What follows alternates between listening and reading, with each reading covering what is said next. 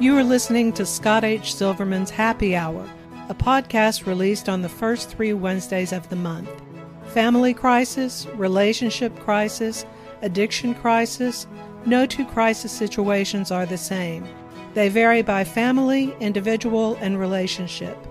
They can encompass complex family dynamics, emotional distress, anger issues, and entitlements, and often involve substance abuse. This podcast addresses these issues and others surrounding the addiction epidemic currently plaguing this country and the world. There is hope and help. Are you stuck, scared, or unsure of what to do next? If a situation with a loved one, spouse, or even a child has started to spiral, possibly becoming dangerous or threatening, it's time to seek help. My name is Scott H. Silverman. I help families navigate crisis situations. I'm the person you turn to in order to get you and your loved ones unstuck.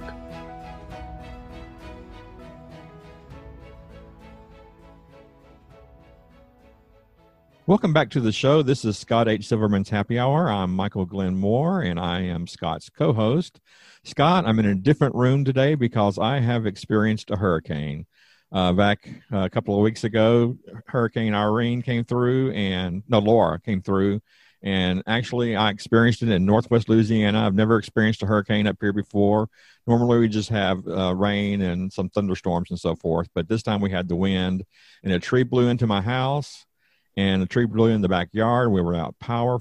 You know, everything's fine. My mother and I are, are doing well. And fortunately, we're doing much better than the people in the Pacific Northwest and, and California. It's just horrible what's going on with the fires and everything. But uh, Scott, I'm here. So let's do the show. Go ahead. Awesome.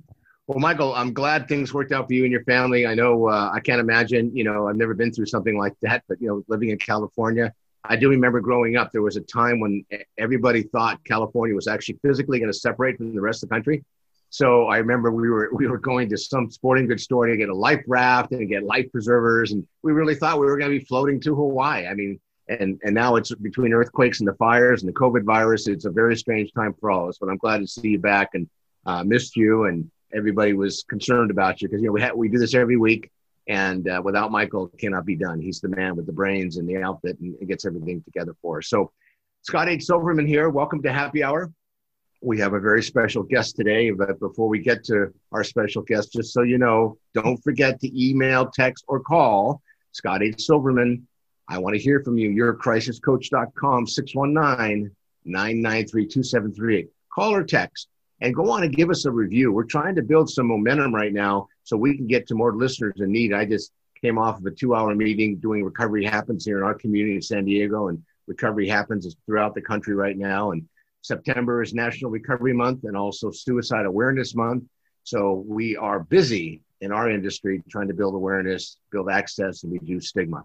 Speaking of stigma, I want to introduce our guest today. India Kern uh, has a really unique, I call it unique, and when she told me there's only two hundred some odd individuals that are certified in the country to do what she does, which is truly unique uh, as a coach, but coaching in a, in a specific arena that I think in California, what's it, fifty-two percent or so of Californians don't stay together as couples. And she's created this real interesting niche and area of specialty. I'm going to let her tell you all about it. I won't even tell you what it is. I'm going to let her tell you all about it. So with that, I want to turn it over to India. And India, welcome to our show. And share with everybody who you are and what you do.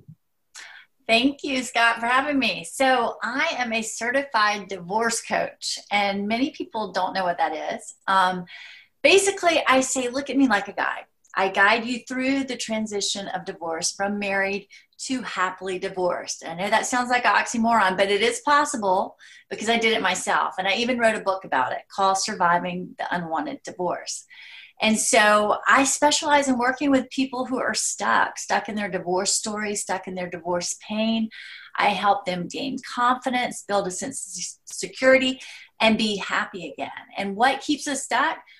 Well, the belief that life did not turn out as we planned, right? And rarely does it turn out as we planned, but it's really shifting mindset, shifting perspective, because what we focus on expands. So I help people change perspective. And as a result, change their story, change their reality. So to be a little more specific, because, you know, people have heard of life coaches and career coaching and, you know, I'm a crisis coach and I'm a family navigator. But tell us a little bit more about what a divorce coach actually is and, and the certification you had to go through, because it, it, how many people did you share with me once that are actually in the country that have actually completed a certified divorce coach training? Right. At that time, and I think there's more because it's actually being a lot more uh, exposed to the public. But at that time, that was about a year ago, there were only, I asked the uh, C D C Certified Divorce Coaching Institute what the number was in the U S were of certified divorce coaches. And it was only at that time about two hundred. Now, I, I would say it's gone up because I've seen a surge in divorce platforms. Uh, there's a lot of different uh, uh, services out there that bring together all the divorce professionals. So um, it's still so very... Would you, oh, India, would you say that you're kind of in a growth industry right now?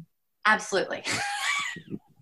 Unfortunately or fortunately, it's uh yeah, absolutely. Um and again, just for the disclaimer, I never promote divorce. In fact, I have people that are on the fence and trying to decide whether they should do it or not. So I'm I'm not promoting divorce in, in any capacity. I will help you make the right decision for your situation. But let me get then to the specifics. So say um, you know, divorce can be super overwhelming. Um, for me, I didn't know where to even begin. And if I had had that, that resource of someone, you know, right beside me, walking alongside me, helping me make wise and informed decisions, that would have really helped. You know, I went to a therapist and that was great, but it really covered what was behind me, right? My past. How did you get here? Well, I, I'll tell you how I got here, but I needed someone from this point forward to help me devise a plan. So together with my client, I basically focus on the emotional recovery of you, of you. So this can be facing divorce, in the middle of divorce, or five years later and you're still stuck, right? So it's the emotional recovery. It's also becoming prepared for the emotional and the, the mental, like getting emotionally and mentally prepared for the business of divorce. Now, what is the business of divorce? That would be the legal, the financial, right? So that stuff, you know, if you're not in it, you don't really know how it works. I mean, it was, it was like a different language when I came along because I'd never been in that space. So that's where I come alongside you and help you get ready for if you're going to litigation or if you're going to mediation. I also, like I said, make a plan. So whatever your path may be, whether you're going to try to make this marriage work or you're headed down divorce, we devise a plan and then I hold you accountable. I help you execute on this plan. So I'm a sounding board, I'm a thinking partner, and the overall goal is to reach clarity, because I think that's what so much of us are in this uh, reptilian brain state when we're in high stress levels, right? So it's fight, flight, or, or flee. And so I help come in, and you know, when anxiety is high, the best way to reduce anxiety and fear is to have a plan. So instead of forget everything and run, you're like, okay, wait, let's have a plan. Let's be strategic about this. What are the questions I need to ask my attorney so I don't spend four twenty-five an hour telling him how, what my husband or my wife did to me, right? So removing the emotional, that's where we talk, right? And then so you can go to that meeting, ask the questions that you need answered that pertain only to the business of divorce. So you're keeping things in their own lane, so to speak. So they come to me with all the, oh my gosh, look at what he did. I don't know how to react to this. What should I say? You know, that's where I come in. So that's in a nutshell. Does that answer your question? Yeah, it did. So tell me, out of, out of a group of, let's say, ten couples, mm-hmm. what percentage are, I'm going to use a gender question here and I don't want to exclude anybody, but what percent are, are the, are the, female versus the male in a traditional marriage that are coming to you? And obviously with all the different mixed marriages we have today, um, you, you probably have those as well. So can you break that down demographically? No, okay. Well, most, most of my clients are women. I do have, like, out of, let's say ten clients, one is a male. So it's, that's usually the case. Um, and I like to compare it to who asked for directions on a road trip. the woman, right? I mean, the man is like, no, I can do it. I can do this, right? So the woman's more willing to, t- typically, that's a, very much a stereotype, but the woman is more typically open to suggestions and, and how to, to drive down this path, so to speak. Okay. So before you started doing what you were doing, where would somebody, you know, I, I, when I think of, um, and I, you know, I, I'm fortunate, knock on wood, I've been together with my wife for thirty-eight years. And, you know, now that we're both homebound with the COVID, you know, we've learned some interesting stuff. That's why, and, and Mike will attest this, I'm now living in the shed, a little tiny house next, next to the garage outside, but that's okay. It's working out, just no running water.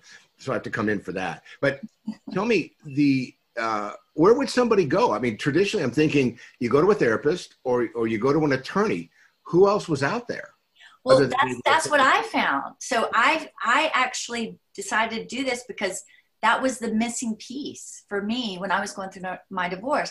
I had not been into my finances. Um, my husband, my first husband, did that. He handled all that. So then I'm I'm faced with, I have to come up with a financial disclosure, and I don't even know the first thing about our finances. Like, where do I even begin?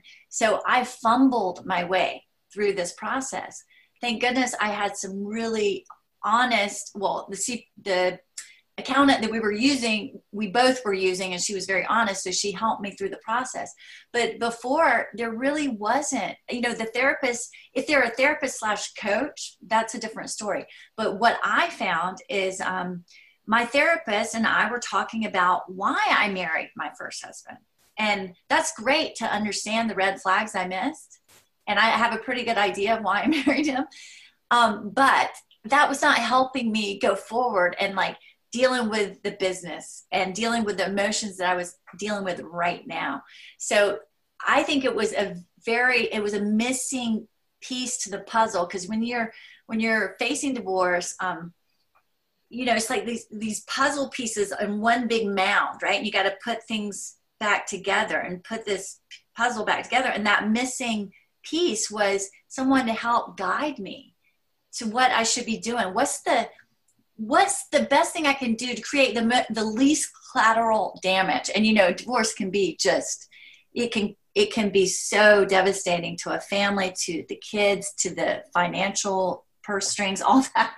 So um, I pretty much did everything wrong. So now I can, I you don't have to do it. I've already done it for you, and I can show you how not to do it the way I did it. Right. So another out of ten people, how often are you able to steward a reunification? And does that happen in your industry? Absolutely. Yes.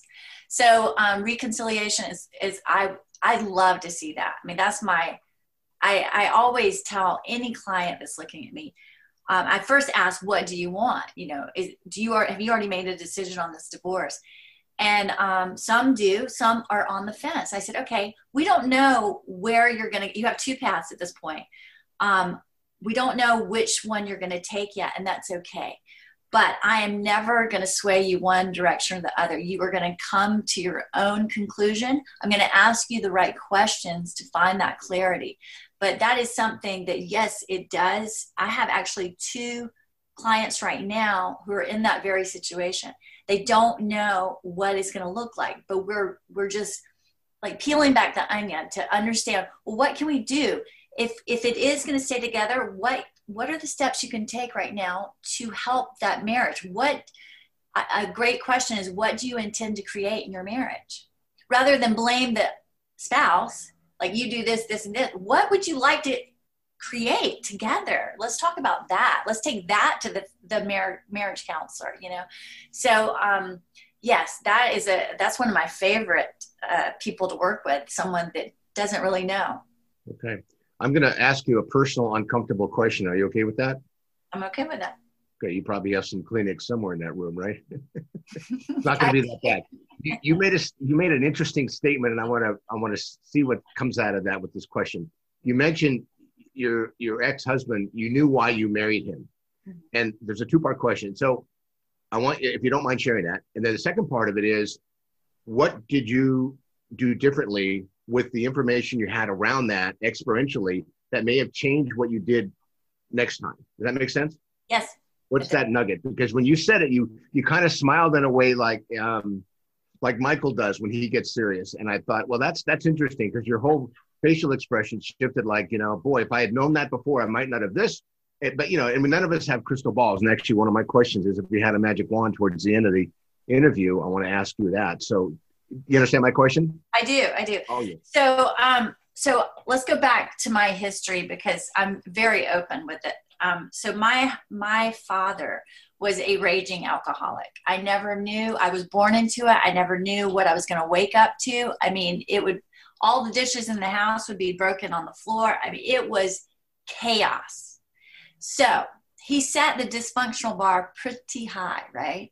So when I started dating, you know, the guys that were a little bit crazy didn't have anything on my dad, right? So the bar was set so high that a little bit of dysfunction was overlooked, right? Well, so that's what I did. I, I essentially married someone that I I knew had some issues, and I recognized it, but it was nothing compared to what my dad had, right? So that's where I overlooked the red flags. Um, I was raised uh, in Al-Anon. My mom went to Al-Anon a lot. Um, you know, I started, I remember those were back in the days when smoking was allowed, and I used to suffocate every like Tuesday and Thursday night with my mother. Um, but so I was raised in it, and I should have known better, but because I was comparing what I saw to my father and what he did, um, it really, it was not comparable, you know? Um, so I made the same mistakes. I ended up marrying someone that, um, that really was not aligned with who I wanted to be. Now that took some time to realize what I wanted to be. So um, when I went to these therapy appointments, you know, we're talking about my past. I'm like, yeah, I get it. I know why I married him. He basically is very similar to my father, not as bad, but um, there were some things that I, I was used to. You know, one therapist said, put it brilliantly. He said, we're waiting on the bus that takes us back home. And that's, ex- I jumped on that bus, you know? And so it didn't work out. And so now the second part of the question is, how did I, how did I change the trajectory, right? So I didn't do the same thing, because you see that all the time, right? Like one person marries the same person, the same, you know, husband number four is the same profile. So um, when I, when I had this devastating divorce, I was so committed to not being like my parents. I watched them go through the, the divorce in nineteen ninety-one. I was just starting college, and both of them were so bitter. And, I, and so I just, you could light them up with one question thirty years after the divorce. I mean, that's how crazy, like my mother, you can still get her mad in like two seconds by asking a question. Um, she's lovely, but the, the, you know, work was never done around the anger, resentment. You know, they both, it was bitterness. So when I faced divorce, after being a child of divorce, I said to myself, and I made a promise, I will not become bitter. I will become better. And that's actually my tagline. When it comes to divorce, you have a choice to get bitter or get better. I help you get better. So I didn't know how I was going to do that, right? When in the beginning, I was like, I'm committed to healing. Don't really know what that looks like, but I'm committed. So what I did is I journaled, and I read, and I read other people's stories. And then I also read about um, codependency. I read anything I could get my hands on. It's almost like I had, I got my master's in this, like healing from divorce. So then I started taking notes. I journaled, journaled, journaled. These journals became my book called Surviving the Unwanted Divorce. In the, in the book, I have all the tools and strategies that I use to actually heal. So I, I thought from the end, right? So thinking from the end, I knew I wanted to heal, didn't know the in-between, but I got there by just process, you know, processing and processing it. So when I wrote the book and, uh, like I said, studied divorce, then I made an intention to marry someone that was aligned with my core beliefs. And so, like I said, I did so much work. I knew what I stood for. I knew that the next man I married had to, I'm a Christian and I am a, strong in my faith. I knew that he had to be aligned with my faith or it wouldn't work. And the other things that go along with that. So that's how I chose the man that I'm married to now, and we have a completely different relationship. So good. It's such a, a great relationship. In fact, I often say, um, you know, if my apple cart had not been turned over and, uh, you know, smashed to bits and put on fire, because my story is pretty crazy, then I would not have discovered how life, how good life could be, because I really did create a beautiful life after the devastation of divorce. And so can everyone else. You, you made a statement in your sharing there about how you should have known better. How is, how does someone actually know better until they get the experience? Because, you know, I've watched the example of this family. I have this mother of four children, three of them went through all kinds of rehabs. And the youngest, that's when the mother finally called me. The, she said, well, I don't understand. The youngest watched all three of their siblings, you know, go through the horrendous journey of getting treatment, going into recovery. Why would they do it themselves? Well, it, it was predisposed, different with addiction. It's a, it's a disease, but how does one, you know, until one learns, makes mistakes, get outside knowledge, work with yeah. others, talks about it. So, you know, I guess part of what I see with shame-based um, experiences or untreated trauma is people blame themselves. Mm-hmm. And, and they they end up punishing themselves because they, they should have known better, but they didn't have the tools to evaluate. And sometimes people live in relationships, I don't have to tell you, much longer than they should until okay. they, they do that pivot like you've just described and found, you know, the, the peace of mind and that, that true partner that, you know, can walk the, the road of, you know, happiness and, and, and, the, and they move towards that kind of joy. So mm-hmm. how, how would you say to others, if you, if you, you know, if you make a decision that doesn't quite work out, what do you need to do? And then, you know, A, you can fix it, B, you can change it. And what's the third option? Um, you know, make one up. Yeah. So that's a good question. You know, I guess I said that because I was immersed in Al-Anon. I mean, I was a kid, but still I knew the language. I knew what to look for. I even had someone ask me before I got married to my first husband, you're not aligned in your faith. And I just kind of was like, yeah, well, he says he'll, he'll go to church or whatever. So I, I like smoothed over some things that deep down I knew weren't aligned, but I was young. I was in my twenties, you know, so there's that too, that, you okay. know, it's naive. So, um, so if you're in it, um, you know, that's where you really have to, I like to say, think from the end. When you think about the next five years, where do you want to be in five years? Um, you may not know how you're going to get there, but do you want to be where you are now or do you want it to change? And then you, you from that point, you either change the situation or you just stay in it. Like you, like you always say, are you sick and tired of being sick and tired? And that's what, those are the people that come to me because they're sick and tired of being sick and tired. And so, you know, it does take a proactive stance because, you know, you have to make the decision to change. So how do you see the abuse of, because obviously this is what I'm passionate about, how do you see the abuse of drugs and alcohol and the role it plays in divorce? Well, you know, besides the, you know, wrecking ball of marriages that alcohol and drug abuse do, I see it from a different, also a different standpoint. I see this so many times, and I call it the roadblocks to avoid in divorce. But what I see is someone gets divorced, and then instead of dealing with the pain, because nobody wants to deal with grief and pain, right, and cry it out and work on it, they numb, they use a numbing agent to, so they don't have to deal with the real issue. So you, that could be shopping, it could be busyness, it could be alcohol, it could be drugs. And so um, that's where we really have to take inventory of what we're doing with ourselves. And a lot of times alcohol, uh, drugs will come into play because they don't, you know, they're, it, it postpones dealing with the pain, right? It, it softens it. It puts that fog over it so you don't have to think about the pain. So that's where I see people use roadblocks with, with alcohol and drugs to avoid the pain they need to deal with from the divorce. So that's very typical in uh, healing from divorce. People use other agents. And another way I see it is, you know, when, and I always say this, uh, when you're in any kind of high conflict, per, like say you're married to high conflict personality, which I would put alcoholism, drug addict, all that in one, you know, big balloon. It's like you, codependency and high conflict alcoholism just fit together like peanut butter and jelly, right? So what happens is when the client comes to me, typically it's the codependent one, and they have given to the point that they have nothing left. So they are bending over backwards and they're like, I don't understand why I feel this way. And they're still trying to do it. Even if they're divorced, they're still trying to accommodate this, this high conflict personality spouse.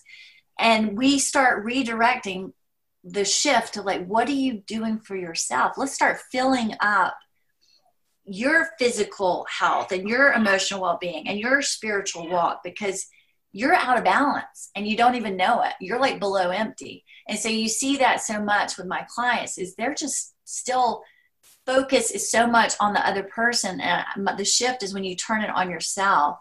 And those three compartments that I talk about, um, I really do focus on counterbalancing, putting a little in the physical health, a little bit in the emotional well-being. That could be therapy, that could be coaching, that could be reading someone others, someone else's story to see how they successfully transitioned from married to divorce.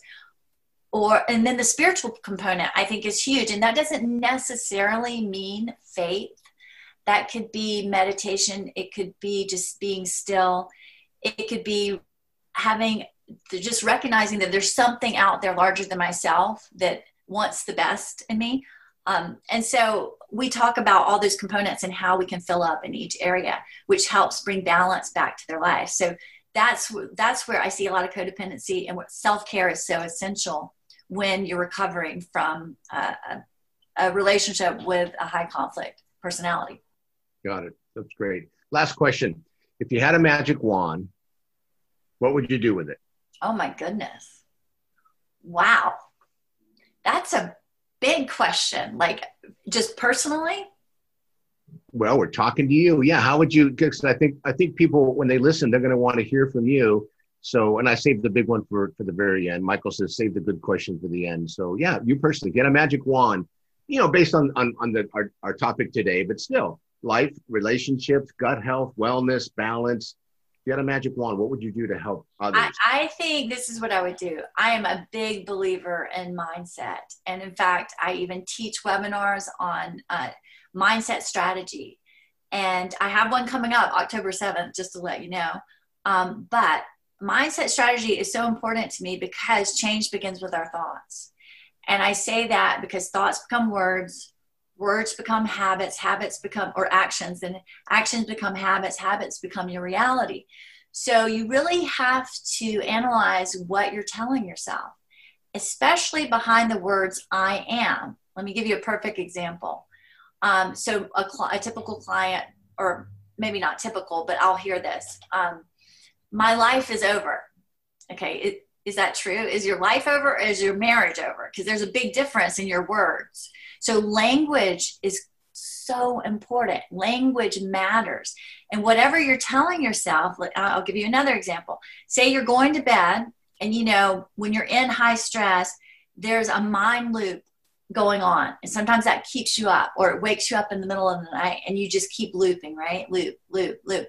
And what's happening is you're marinating on this negativity for eight hours. So then what does your being do? It tries to make this loop, this chatter, a a truth in your life, because what we focus on expands, right?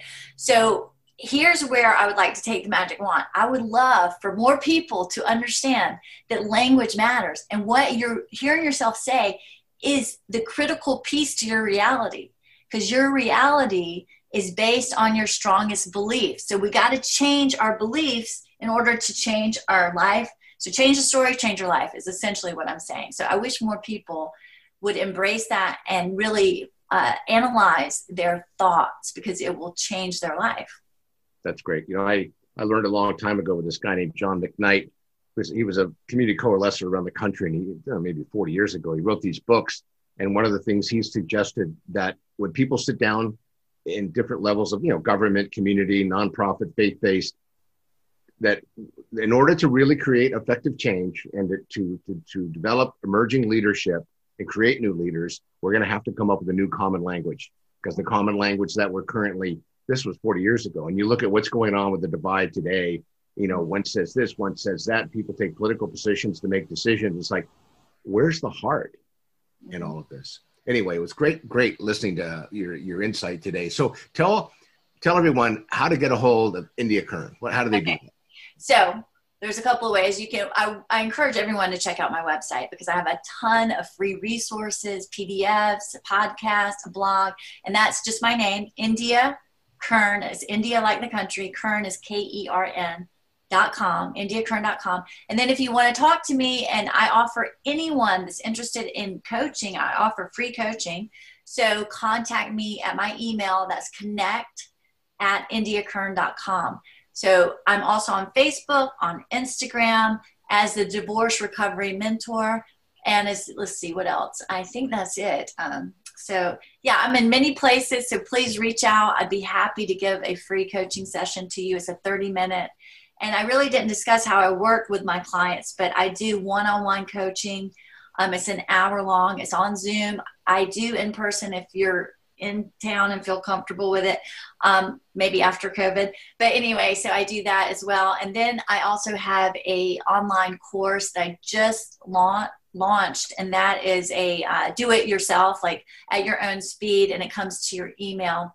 For five weeks, you get five modules. So that it can be found on my website as well. So you can find all this at India Kern dot com.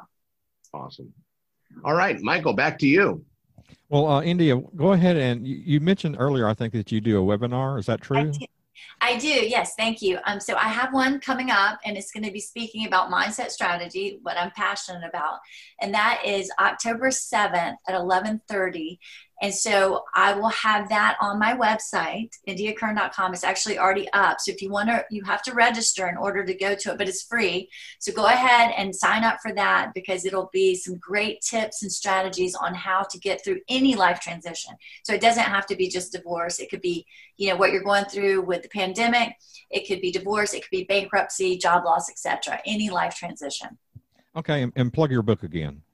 And so my book is called Surviving the Unwanted Divorce. It's about my story, and it's on Amazon. So, uh, yeah, check it out. Okay. Uh, I had a question that I just want to ask. I don't know if it's real relevant, but do you find that you have seasons when people are divorcing, or like for now with the COVID and everything, is it, is the divorce rate higher, or, uh, you, or do you get more clients at a certain point of the year or anything like that? Well, I'll tell you this. When COVID happened, the pandemic happened, there was an uptick in clients. So I think that's a directly correlated to people either seeing their their mortality and being like, what am I doing? I need to make a change, and, and or being stuck with someone that they plan to divorce and they don't know how they're going to do it for, you know, when they're stuck inside with a person. So I've had definitely more clients since COVID, and I think it's definitely correlated to that. Okay. Uh, we had asked you to give us a positive quote to end our show. Do you have one for us today? I do. You know, I'm a big believer of Wayne Dyer, or a big follower. And he says, because I this relates to divorce, because a lot of people, when they get divorced, feel lonely, right? So he says, you are not lonely if you love the person you're with. And so that's what coaching's all about, is really loving the person you're with and finding that self-love and investing back in yourself.